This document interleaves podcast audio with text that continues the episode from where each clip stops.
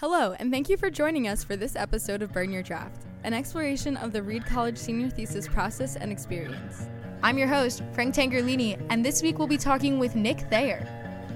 It might be hard to understand the proteins that comprise DNA. Here to talk about his work on annotating protein sequences of DNA is Nick Thayer. Uh, my name is Nick Thayer. I grew up in San Francisco, California. Uh, I was am was a biology major, and I submitted my thesis earlier today. Oh, nice! Congratulations. Thank you. What was the title of your thesis? The title was Intraspecific Variation in DNA Polymerases in Daphnia magna. Wow. Okay. so, what's that about? Um, it is about uh, so I guess we had two uh, two major tasks. The first being uh, finding genes in a new model organism. Um, so the genes for DNA polymerases are pretty well described throughout the domains of life already, but no one has found them in Daphnia magna. So I was the first to do that. And the second was to describe the amount of nucleotide level variation in these genes between Daphnia individuals. Cool. What is Daphnia magna? Daphnia magna is an aquatic microcrustacean um, they're these little, they're about a millimeter long. They have these uh, weird outer shells, uh, like an insect, but they're not insects, uh, called a carapace, and they, they're kind of hollow bodied. You can see right through them, and they kind of swim these really weird, jerky little motions. um, and they live in basically all aquatic environments all over the earth. How were you able to test their genes? Like, what was the process for that? My thesis advisor has been researching Daphnia for a long time, and she has whole genome sequences for a lot of different Daphnia in her lab. She has whole genome sequences, but they're not annotated at all. So they're just long strings of nucleotides, and no one knows what each stretch of nucleotides does. Cool. So were you working on figuring out what those nucleotides do? Very, very small portions of those nucleotides, yeah. So I, I looked in other uh, organisms that were more or less closely related to Daphnia magna, mostly Drosophila melanogaster, fruit flies, where DNA polymerase genes have already been described. And so I took the gene sequences from Drosophila and I uh, did what's called a homology search in the Daphnia whole genome sequences to find where those genes were in their Daphnia genomes. Could that be turned into anything else, or is it just figuring out those genomes? This project has the potential to be a starting point for a lot of different projects down the line. Broadly, uh, this process of homology searching and finding specific genes in a Daphnia genome is part of a much larger process called genome annotation, uh, which is when biologists talk about whole genome sequencing, there are two major components. First, there's the actual sequencing of the genome, and then the second part is actually figuring out what each portion does. Um, and those those two parts are about equally hard. And I was working on the second one. Uh, so we have a lot of whole genome sequences of Daphnia, but it's kind of just a jumble. So this project could be the starting point of a fully annotated Daphnia magna genome. It could also be uh, the starting point for a lot of different biochemical and genetic studies of Daphnia or of crustaceans in general. That's cool. Who was your thesis advisor? Sarah Schaack. So, what made you choose this topic? I have been researching with Sarah um, and her postdoc on and off for a few years. Um, so, I know them both pretty well and I've worked with Daphnia a little bit already. Uh, so I was already a little bit uh, interested in some of the topics related to this. Um, specifically within evolutionary genomics, Sarah mostly studies uh, mutations and mutation rates. So basically, over a certain amount of a certain number of generations within one species, how many mutations accumulate in the genome and what type of mutations are they that accumulate. Um, and so uh, one of the things that can cause mutations to arise is DNA polymerase mistakes. The DNA polymerases are the proteins that copy genomes um, so that cells can divide and meiosis can happen, organisms can reproduce, et cetera, et cetera. and sometimes uh, those proteins make mistakes. Um, it's very rare. They um, it varies between species, but in general, um, mutations arise in genomes at a rate of about one mutation per 10 billion nucleotides. Wow. so it's pretty rare, but it's a it's a really interesting problem. Um, so I when Sarah and I were talking about writing a thesis together, I came to her mostly with a lot of experience, uh, a lot compared to Sarah in biochemistry. Sarah doesn't know anything about biochemistry, uh, but is really interested in it. Uh, she knows a lot about genomics, but I don't know anything about genomics. Um, so we decided it would be a cool project to investigate these proteins and uh, try to understand how they impact Daphnia on the kind of evolutionary mutation level. How did you start working with Sarah? I actually uh, I had a friend uh, in our first year at Reed. Also, uh, she was also a bio major, and she started volunteering in Derek's lab, and it sounded really cool, and I was jealous of her, and so I went and asked Sarah if I could volunteer in her lab, and it was really fun. I worked with Sarah at the summers after my first and third years at Reed as well, and did some plant research with her postdoc. So, uh, what was the outcome of your project? And was it what you expected it would be when you started? Surprisingly, it was actually very much along the lines of what we expected. It was much smaller than what we expected and a much uh, shorter and less expansive thesis than we expected because science happens and um, the coronavirus pandemic uh, certainly made lab work more difficult but it was it was pretty much along the same lines of what we wanted it to be. The the biggest thing that got the axe um, is a lab work component that we wanted to do where uh, we were also going to add in to this project kind of a physiological component. So on the one hand, we were investigating the genetics and biochemistry of DNA polymerases, and then we also wanted to look at reactive oxygen species uh, within Daphnia cells um, as another potential cause of mutation. Um, so we wanted to kind of get a more holistic understanding of what's causing mutations. So we didn't get to do that because I put off that lab work for successfully put it off for about six months. And I was actually planning to do it about three days after Reed announced that they were going to close campus. Oh, wow. Um, Did you yeah. try to stick around at all? I did not. Sarah uh, Sarah shut down the lab uh, really really quickly after that announcement. Um, so from Reed's perspective, I actually could have stayed and done it, but Sarah wasn't having it. So. That makes sense. Yeah. It, that definitely put the axe to part of your uh, thesis, but did you were you able to like salvage a conclusion or analysis still? Yeah. So um, what we did end up doing was, um, first of all, kind of a, a, review of DNA polymerases in general, and uh, kind of in one of my thesis chapters, I, I review the enormous diversity that is seen in DNA polymerases throughout the domains of life, um, which is really, really interesting, uh, especially to Sarah as an evolutionary biologist um, because one would think that these proteins um, would not vary very much uh, because they're so essential to all of biology. It, uh, an evolutionary biologist would would um, assume that in theory these genes wouldn't change very much because any change is very likely to uh, significantly damage an organism but that's not what we see. There is an incredible amount of diversity in DNA polymerases. Um, so that was kind of the first uh, finding that didn't apply directly to uh, uh, Daphnia magna at all.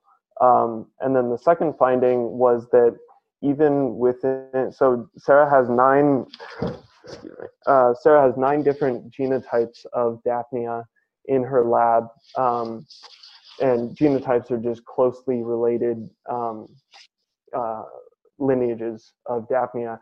And three of those genotypes were collected from one lake in Finland, three were collected from a lake in Germany and three from a lake in Israel. Wow. I think those countries were chosen because Sarah has friends there who also research Daphnia. I'm not sure, but that's where they're from. Um, so we wanted to look at um, how these genes uh, differed between Daphnia um, as a function of how closely related they were as well. And we found out that they actually vary a lot, even within the genotypes. Um, they're not, the proteins and genes aren't unrecognizable, but there are, um, I actually ended up only doing a subsampling of each gene. So I sampled from each, there are a lot of DNA polymerase genes, which in itself is a big finding. In Daphnia, I found uh, 15 DNA polymerase genes. Um, and um, I lost my train of thought. Um, yeah, um, I found multiple. Um, oh, yeah, I only did a subsampling of the genes. So for each gene, I only ended up um, sampling between 4 and 60% of the gene because of challenges that we ran into with um, the whole genome sequences. Um, but even sampling between 4 and 60% of the genes, I found multiple sites where uh, not only are there mutations in the gene, but those mutations are non synonymous, meaning that they actually change the protein structure, uh, which is a pretty big finding uh, because it means that some of these Daphnia genotypes may be more or less able to replicate their DNA quickly or faithfully or at the appropriate times. Uh, so we don't know specifically what those changes do, unfortunately, uh, but that is another uh, potential future project that could arise out of this thesis.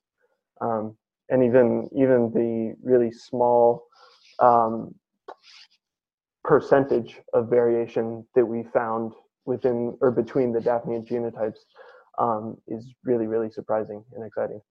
Do you plan on continuing any of the work that you've been doing? I'm thinking about it. Yeah, I want to. Um, there's there's definitely a lot there. Um, I'm really interested in kind of the link between the genetics and the biochemistry side of it. Um, and I think it'd be really cool to fit this project in with Sarah's larger project of studying mutation rates. Um, so another thing that we wanted to do uh, when we first set out on this project in October was to, so Sarah knows the mutation rates of all nine of her genotypes.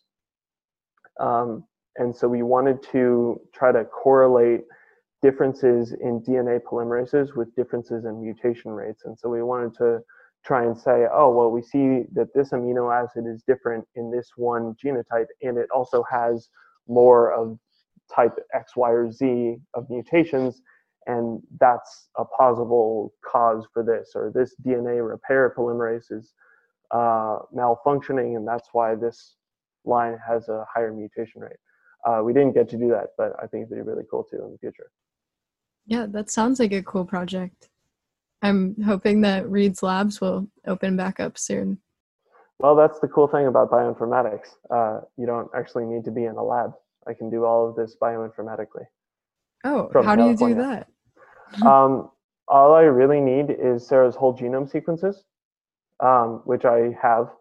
Um, so once I have those, I can extract um, based on the homology search that I was talking about before. For, there's uh, one DNA polymerase gene called DNA polymerase alpha. So I can find, for instance, the DNA polymerase alpha gene in each of the nine genotypes, and I can extract those sequences uh, from each genotype and isolate it as one complete gene sequence and then I can compare that gene sequence among the nine genotypes. And then I can also do it for DNA polymerase delta, epsilon, et cetera, et cetera. So I don't actually need to do any lab work. Um, I can sit here in my house and program. Nice. so you said that there was some challenges with the sequencing or with the genomes. Did you face any or encounter any other unexpected challenges, or could you talk a little bit more about what that challenge was? One of the problems uh, that one can run into uh, when acquiring a whole genome sequence is assembly. When you sequence a genome, you don't you don't just take a whole chromosome and read it base pair by base pair. Basically, that's just not how sequencing works. Um, what happens is you take a whole genome, and also there are multiple chromosomes in Daphnia cells. Um, what happens is the DNA is all chopped up into tiny little chunks, and those tiny and the the chunks range from about 50 base pairs to I want to say three or 500 base pairs. It depends on the sequencing method, but they're compared to the hundreds of millions of base pairs in the Daphnia genome, they're really small chunks. And those small chunks are what are sequenced. And so that sequencing process is actually somewhat simple because they're small chunks of DNA. But what's complicated then is the complicated computer science task of figuring out what order those reads go in. And, and the, the process of going from all of your many, many millions of short reads to a completely assembled genome is called the assembly process. And as you get, as you um, achieve bigger and bigger chunks of assembled chromosomes, the harder and harder it gets to find how those big pieces fit together. And so basically, uh, a lot of these genes, just by chance, because there are a lot of these big chunks still remaining in these whole genome sequences, um, a lot of my genes fell on the fault lines, I guess, between two big chunks. And so I would either have the early part of one of these genes or the late part, and I wouldn't be able to find the other one. Hmm. Um, so that was one of the problems that I ran into. There were actually two different times that I thought one of these genes was completely missing from Daphnia, which I got really excited about because that would be or would have been a really cool find for a senior thesis. Um, that didn't happen. They're all there, for better or for worse. Yeah, there were a bunch of assembly errors that uh, were what much above my pay grade. so at various times, I was waiting on Sarah's numerous postdocs to help me, or trying to work around these problems because um, I, I can't solve them. I'm not a computer scientist. Did you learn any of the computer science technology like prior or during the thesis process? I took Intro CS and I failed out of algorithms and data structures. So I know very basic programming and I was actually very pleased to find out that I actually remembered a decent amount of that. Um, in January, uh, I took Intro CS uh, a year and a half ago, um, and I actually remembered a decent amount of it. So that was really helpful because um, doing bioinformatics manually is worse than a headache. Uh, there were times when I had thousands and thousands of files um, that I had to um, process. Um, so I was very grateful to uh, have retained some programming ability. That being said, um, no, I am not a computer scientist. I did not and do not know what I was doing. Um, anyone who does know computer science would probably retch on seeing my code, but it was good enough, I guess. What what skills do you think you acquired or strengthened during this experience? Definitely programming, like I was saying. Um, thinking about evolution. Um, I would say uh, was one of the bigger skills I gained. Uh, thinking about things on uh, large time scales, um, I think is is really interesting, and I did that a lot during this thesis. Um, thinking about how these proteins and genes evolve over time and how they differ between species and why they differ.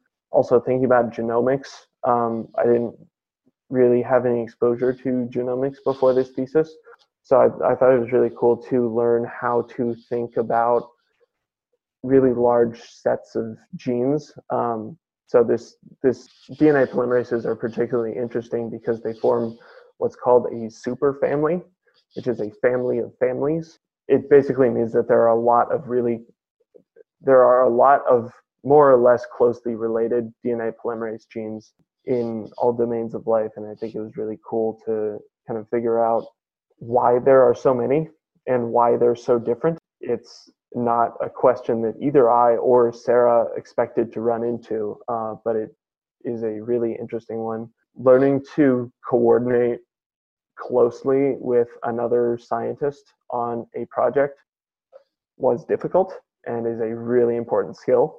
Well, on on the one hand, uh, searching the literature for more or less uh, specific topics was a skill I thought I already kind of had in hand, and I didn't. It turns out, at least for me, it's very different from like using a search engine for the internet at large. I thought it would be like the same, but it's super different. So that was cool. Nice. Do you think your thesis experience will inform any aspect of that or any of your life after Reed? Actually, I think mostly my thesis orals will inform that. I thought that I explained a lot of things in my thesis really well, and it turned out I didn't. Um, because my fourth my fourth reader was really lost, which is okay. Um, this is about learning. I definitely need to figure out better what is really important in a topic and how to kind of guide somebody through a topic, whether it's my own work or not, um, how to kind of set up a framework within which someone can understand what I'm trying to teach is one of the skills that I was I was working on and tried to implement in my thesis, but uh, that's going to be really important going forward. Uh, my thesis itself Definitely uh, the experience trying to plow my way through a completely new field. It had been a little while since I had the experience of knowing absolutely nothing about a field and just kind of diving into it, which is really scary in a good way, but scary and thrilling. Um, and so remembering that better now, I think, will um, help me be a better teacher next year um, so that I can kind of assuage some of those fears and play on those fears and either use them or teach better according to them. Cool. Is there anything else that you want to talk about with your thesis? I mean, I, I could go on for an undue amount of time talking about my thesis, uh, but short answer, no. Okay. Well, thank you for talking with me about your thesis. No problem. Thank you, Nick, for your time and for telling us about your thesis and the amount and kinds of work that went into it. Thank you for listening, and I hope you join us again to talk to more seniors about their thesis and better understand why you'd want to burn your draft. Burn Your Draft is a production of Reed College and the Center for Life Beyond Reed, created jointly by students, alumni, and staff. This episode was produced and engineered by me, Reed College student Frank Tangerlini. Our executive producer is Seth Paskin, class of 1990, with technical advising from staff member Joe Janiga. Nate Martin, staff member and alumnus, is our project manager. Music by alumnus Jack Salvucci and podcast art by alumni Henry Gottschalk and Lillian Pham. This podcast was made possible by a gift from Seth Paskin.